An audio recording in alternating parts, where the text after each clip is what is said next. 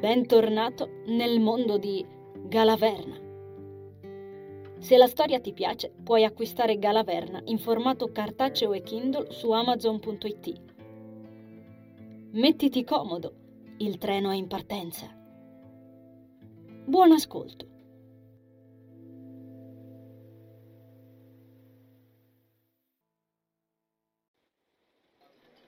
Dennis rischiò di perdere la presa delle porzioni di riso agli scampi che stava portando al tavolo 29, quando i suoi occhi incrociarono il terzo tavolo accanto alla finestra del salone. Quei risotti avevano già rischiato la vita quando, come da copione, Pietro gli era sfrecciato sotto al naso a tutta velocità, carico delle sue pietanze in consegna, non investendolo davvero per pochissimo. Dan aveva sempre l'impressione che glielo facesse per dispetto. Ora anche questo, si disse, poggiando le pietanze sopravvissute davanti ai nasi entusiasti dei clienti, senza riuscire a staccare gli occhi da Anisa. Era davvero lei? Ma sì, l'avrebbe riconosciuta anche in mezzo ad una folla. Una strana corrente elettrica sembrò volerlo attirare fino alla misteriosa ragazza, ma si costrinse a trattenere il suo corpo, si sforzò di non camminarle incontro, letteralmente, come se un braccio invisibile lo avesse avvinghiato dove si trovava. Almeno fino a che i clienti non lo svegliarono dal torpore impacciati, comunicandogli che poteva andare e che non avevano bisogno d'altro per il momento. Sentendo crescere l'imbarazzo, Danny si infossò le larghe spalle, riprendendo un po' di colore sugli zigomi. Gli occhi blu sembrarono raddoppiare in dimensioni mentre indietreggiava trasognato verso la cassa. Frattanto suo padre, scuotendo appena il capo, seguiva la scena con gli occhi, celato dalla sottile tendina antimosche che ricadeva in minuscole perline bianche davanti alla porta della cucina, consentendogli comunque una vista limpida. Anisa si sforzò di non ridere, richiudendo il menù. Non le serviva fissare direttamente Dennis per sapere cosa stesse succedendo e la cosa non la rendeva una scena meno spassosa. Secondo te rimarrà a fissarmi con la faccia da baccalà ancora a lungo o verrà finalmente a rivolgermi la parola? Chiese mentalmente a Nazar divertita e, come le suggeriva una non troppo recondita facciata di Anisa, vagamente eccitata dalla reazione del ragazzo. Sedici anni erano pur sempre sedici anni. Nel medesimo istante, Dan si schiantò di schiena su Pietro, travolgendo quattro piatti fumanti di branzino sul letto di patate, destinati al tavolo 17. La fatina si decise finalmente a fiatare, imprecò, caracollando all'indietro sui rollerblade. Dennis rovinò al suolo, spiaccicando pesce e contorno sulle mattonelle immacolate. Anisa sussultò, fissando la scena con tanto d'occhi portandosi una mano alla bocca, in parte per la sorpresa, in parte per trattenere un improvviso e incontrollato singulto di ilarità. Non sarebbe stato carino ridere, andiamo. Nello stesso, Andres imprecò a denti stretti, interrompendo la preparazione del piatto successivo, piantando il coltello nel tagliere di legno in un gesto secco, con la stessa bruschezza che avrebbe usato un lanciatore di lame verso un bersaglio. Neppure glielo avevo detto di sedersi un secondo. Borbottò tra sé, scostando con la sua enorme mano rozza l'elegante tenda di perline per farsi largo, ascoltandole ricadergli sulle spalle con lo stesso rumore che avrebbe prodotto una pioggia di sassolini. Un mormorio incuriosito si era sollevato tutt'attorno, risatine comprese.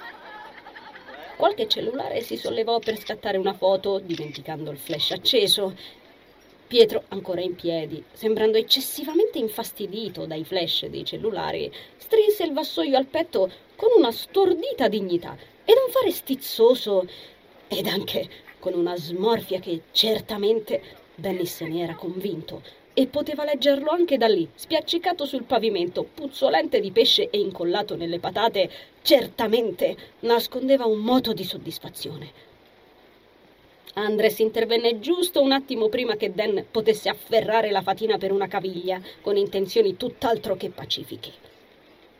La stretta non fu certo gentile, anzi venne strattonato per una spalla via dal suolo ed il grugnito del padre gli instillò nel ventre un misto di inquietudine e collera.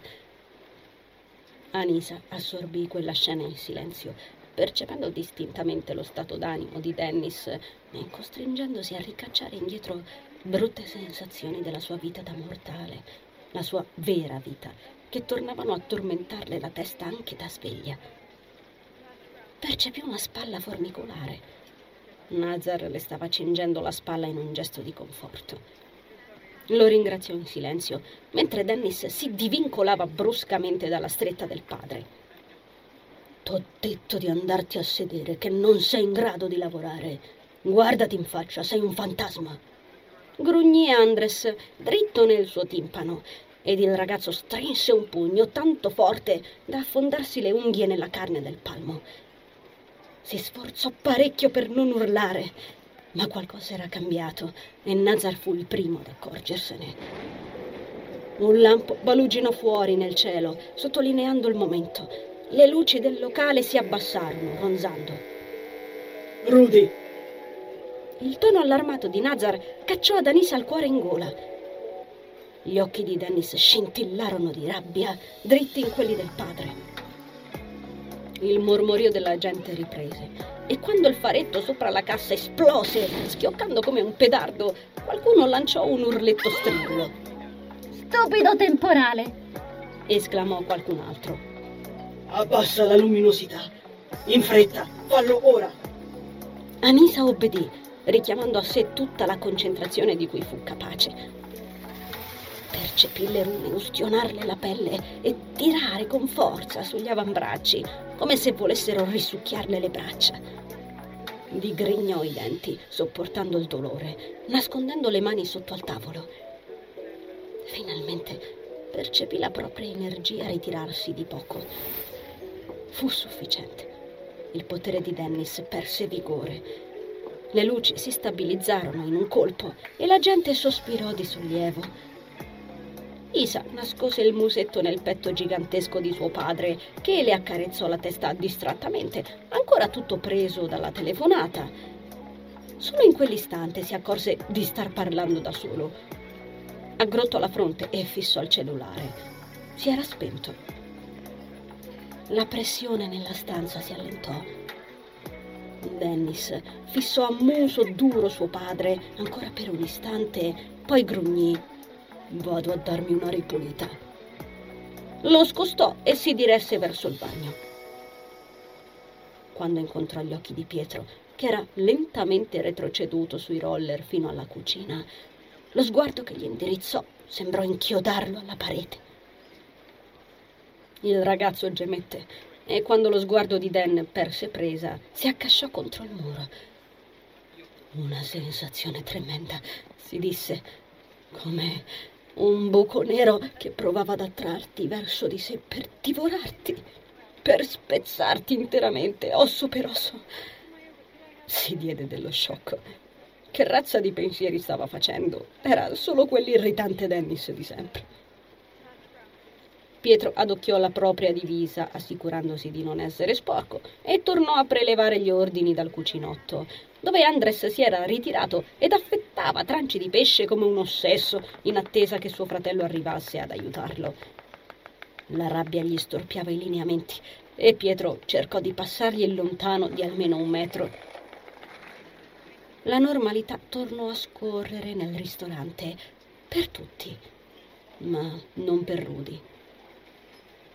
Osservò di sottechile l'eritema che si arrampicava lungo le proprie braccia, serrando la mandibola. Era la prima volta che abbassare la propria luminosità risultava faticoso. Era come se qualcosa avesse fatto resistenza. Come se tennis facesse resistenza, mormorò tra sé. Come se volesse costringere la mia energia al proprio cospetto come se non volesse che, che io me la riprendessi. Mangio che avrà sentito. osservò Nazar in tono incolore. Anisa strinse i pugni sotto al tavolo. Ed è male. Lo è. L'eritema sulla pelle di Anisa iniziò a ritirarsi. Le sue braccia formicolarono e lei riconobbe immediatamente l'energia dell'amico. Questo potrebbe accorciare i tempi. La ragazza schioccò la lingua. Allora se non verrà Dan da me, ci andrò io. E prima che Nazar potesse fermarla, ci pensò Isa. Come se nulla fosse, la bimba si arrampicò goffamente, ma anche con una sorta di infantile eleganza, sulla sedia di fronte alla sua. Anisa sollevò le sopracciglia. Isabella la fissava dalla sua postazione, visibile soltanto per mezzo busto. Dopodiché spuntò fuori da sotto al tavolo Yorkie, come animato di vita propria. Isa lo adagiò sotto la finestra, senza una parola. Poi lo indicò con un gesto riverente della mano ed esternò. Lui è Yaki. Anisa sorrise. Nazar fu impressionato da quel sorriso e forse anche un po' inquietato perché era il primo sorriso che ricordava così tanto il vero Rudy. Si chiese se la forma di Anisa per Rudy si sarebbe rivelato un bene o un male. La bambina sembrò fissare l'uomo per un istante, poi tornò a concentrarsi su Anisa. Non fu ben chiaro se lo vedesse o no. Ciao, Yorkie, la secondò Anisa, poggiando il mento sulle braccia conserte e fissandolo, inclinando appena il capo. Io sono Anisa. Molto piacere.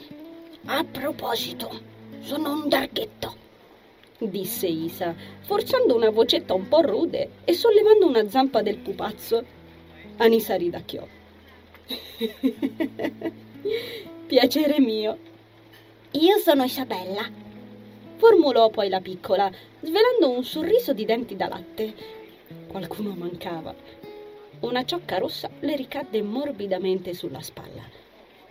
Subito dopo anche la seconda manina esile e molto affusolata per una bimba di cinque anni, si sollevò sul tavolino, appoggiando l'astuccio scomparso di Anisa sulla tovaglia blu. Anisa coprì il sorriso divertito che le affiorava alle labbra con un braccio, ancora appoggiata nella stessa posizione di poco prima. Studiò l'astuccio con gli occhi come se non l'avesse mai visto prima. Oh, ma che bello questo astuccio! esternò. Sai, principessa Anisa, questo astuccetto qui è il tuo. Anisa drizzò la testa e spalancò gli occhi, imitando lo stupore. Oh, cosa mi dici mai? Il mio? Ma com'è possibile? Lo avevo perso, sai? Isa annui. Sì, sì, lo so. Yorkie ha fatto il cattivo, infatti. Non si è comportato mica bene. Scosse la testa i riccioli la seguirono in una danza pomposa. Indicò l'astuccio. Questo te lo ha rubato lui, principessa Anisa. Oh! Anisa annuì enfaticamente con il capo. ora è tutto chiaro e tu me lo hai riportato. Sì, sì. Che gentile. Molte grazie. Isabella sospinse con un certo sentimento l'astuccio verso la ragazza, che notò subito quanto le costasse quel gesto. La bambina sembrava innamorata persa di quell'astuccio. Ridacchiò tra sé. Disse: Mi hai chiamata principessa? La bambina la squadrò con quei suoi grandi occhi blu. Sì, sì, principessa Anisa. Isa scrollò le spalle con naturalezza. Si vede subito che sei una princessa, sai? Ah sì? E perché? Sei tutta strana. Io qui da zio non ti ho mai vista. E sei bellissima e sembri una fatina. Perciò sei una princessa di sicuro. Stavolta Anisa rise senza riguardi e Nazar sorrise intenerito studiandola. Era bello sentirlo di ridere.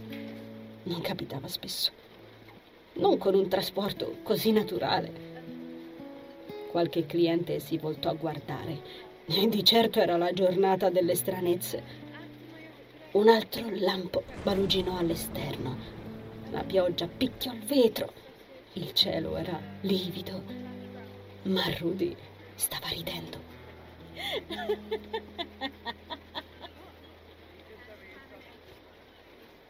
Quando Carmen si affiancò al tavolo di Anisa per prendere finalmente il suo ordine, scusandosi per l'attesa, Pietro era preso a ripulire il disastro sul pavimento e Dennis era sparito da dieci minuti buoni. Squadrò il siparietto che si ritrovò sul tavolino. Isabella stava disegnando il solito squadrone di draghetti su un gigantesco blocco appunti in carta riciclata spalancato sul tavolo. Il contenuto dell'astuccio sparpagliato qua e là sulla tovaglia. Aveva le mani sporche d'inchiostro e il nasino macchiato di pastello a cera, ma la sua espressione radiosa parlava per sé. Eh, birbacciona, non stai dando fastidio alla signorina, vero? La rimproverò senza molta convinzione Carmen, che anzi aveva un principio di sorriso sulle labbra. Finì di appuntare l'ordine della ragazza e intascò la comanda. Isabella sorrise animatamente con gli occhi che luccicavano. La mia nuova amichetta Anisa è una princessa e dice che le princesse amano tanto i disegnetti sui draghetti.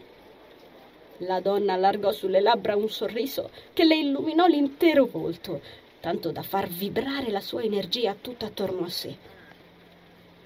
Anisa la adocchiò con discrezione, affascinata. Era raro ormai trovare un'energia così brillante. Oh, amava quel verde smeraldo tanto luminoso e pura in un comune mortale. La ragazza lesse in quell'energia dolore, rammarico e fatica, ma non disse nulla. Non era lì per quella donna, anche se le spiaceva non poter fare nulla per lei.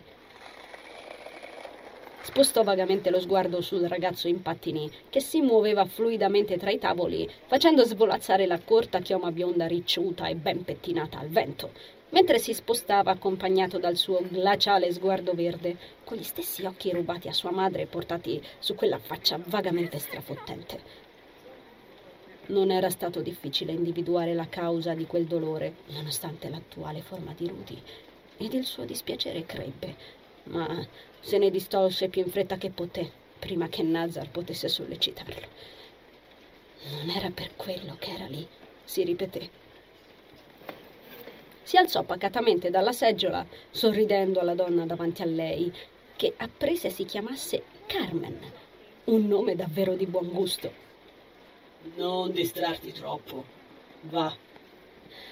Nazar, Nazar, impeccabile come sempre. Per caso potrebbe indicarmi il bagno? domandò Anisa, senza perdere il sorriso. Carmen allungò una mano verso la bambina, rispondendo: Ma certo, di fronte alla reception, dietro al separé. Eh, mi spiace se Isabella l'ha disturbata, aggiunse in fretta, tradendo una punta di imbarazzo che le colorò impercettibilmente le guance. Prese con una gentilezza tenera la bimba tra le braccia che piagnucolò un po'. Assolutamente no, non mi ha affatto disturbata, ribatté con fermezza Anisa, aggrottando le sopracciglia. Raccolse in un gesto fluido e fin troppo repentino tutto ciò che c'era sparso sul tavolo. Carmen credette di aver visto male. Non poteva davvero aver radunato tutti quei colori e fogli con un gesto della mano così rapido, giusto. E lo protese verso la donna. Adesso siamo amiche, vero piccola? Isa si voltò verso di lei, appollaiata sul grande braccio morbido di Carmen, sfoderando il suo bel sorrisone di denti da latte. Anisa lesse per un breve istante nella giovane innocente mente della bambina che le fessure lasciate dai denti mancanti venivano chiamate dalla sua mamma porte per le fatine. Sorrise tra sé. E certo che sì, principessa Anisa, Carmen tentò di rifiutare astuccio e fogli, sollevando una mano e scuotendo il capo, lasciando ricadere una ciocca ricciuta sulla fronte. La sospinse dietro l'orecchio, assestandosi meglio la bambina sulla spalla. Il modo in cui la stringeva a sé descriveva perfettamente la sua indole materna. disse. Non c'è bisogno che. Ah, lasciamole finire il disegno. Insistette affabilmente Anisa, depositando astuccio e disegni nelle mani aperte di Isa, che stava protendendo le braccine già da un po'. Dopodiché verrò a riprendere l'astuccio. Anisa non smise di sorridere e quanto riuscì a scorrerle in testa del futuro della piccola, curioso, si disse. Non le era solito percepire il futuro, ma solo il passato. Qualche rimasuglio del potere di Alberto? Le fece, suo malgrado, stringere un po' lo stomaco. Aggiunse in un soffio, incapace di trattenersi. In futuro questo disegno le servirà. Carmen inclinò la testa, credendo di aver capito male, e la bambina, come se sapesse esattamente di cosa stesse parlando Rudy, annui energicamente col capo. Anisa si congedò dalle due, quantomeno sicura che in quel futuro che aveva intravisto, un tipetto come Isabella sarebbe certamente stato in grado di sopperire al suo ruolo e, oh sì, di conquistare la simpatia del drago Kairos. Come sei riuscito a scrutare così in là. L'esitazione nel tono di Nazar che le era appena risuonato in testa le era nuovo. Schivò il separé e si impalò davanti alla porta del bagno misto, rendendosi conto solo in quel momento di quante accidenti di volte rimanesse incantata davanti ad un uscio. Una perfetta metafora della sua vecchia vita. Un brivido la colse, forte, e lo scacciò la morsa di dolore che solo in quel corpo parzialmente umano era in grado di assaporare. La cercò e tentò di trascinarla via, nonostante i ricordi della sua incarnazione in Rudy non fossero ancora tornati del tutto, ma non ci riuscì. Nazar lo notò, lei lo sentì chiaramente, ma di nuovo non disse nulla. Alla fine lei pensò in risposta: Onestamente non lo so. L'ho attribuito a un codazzo di energia dell'animale sacro di Staren. Non vuoi ancora dirmi cosa hai visto al faro? Non è così. Anisa continuò ad esitare davanti a quello stupido uscio, fino a che non dovette spostarsi per lasciare uscire un uomo che quasi la travolse. Si schiarì la voce e si fece di lato, imbarazzata. Quel silenzio fu una risposta per Nazar. Però hai appreso bene cosa aspetta la bambina. Osservò in seguito. Nazar ebbe qualche secondo quasi impalpabile di esitazione. Poi esternò. Il guardiano delle linee energetiche è indubbiamente una creatura difficile con cui interagire. Rudy scrollò le spalle. Isabella avrà un ruolo troppo importante per non trovare una soluzione. Dopodiché si infilò nel bagno.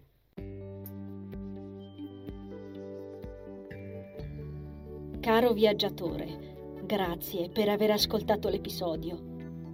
L'avventura continua il prossimo venerdì con l'uscita della nuova puntata.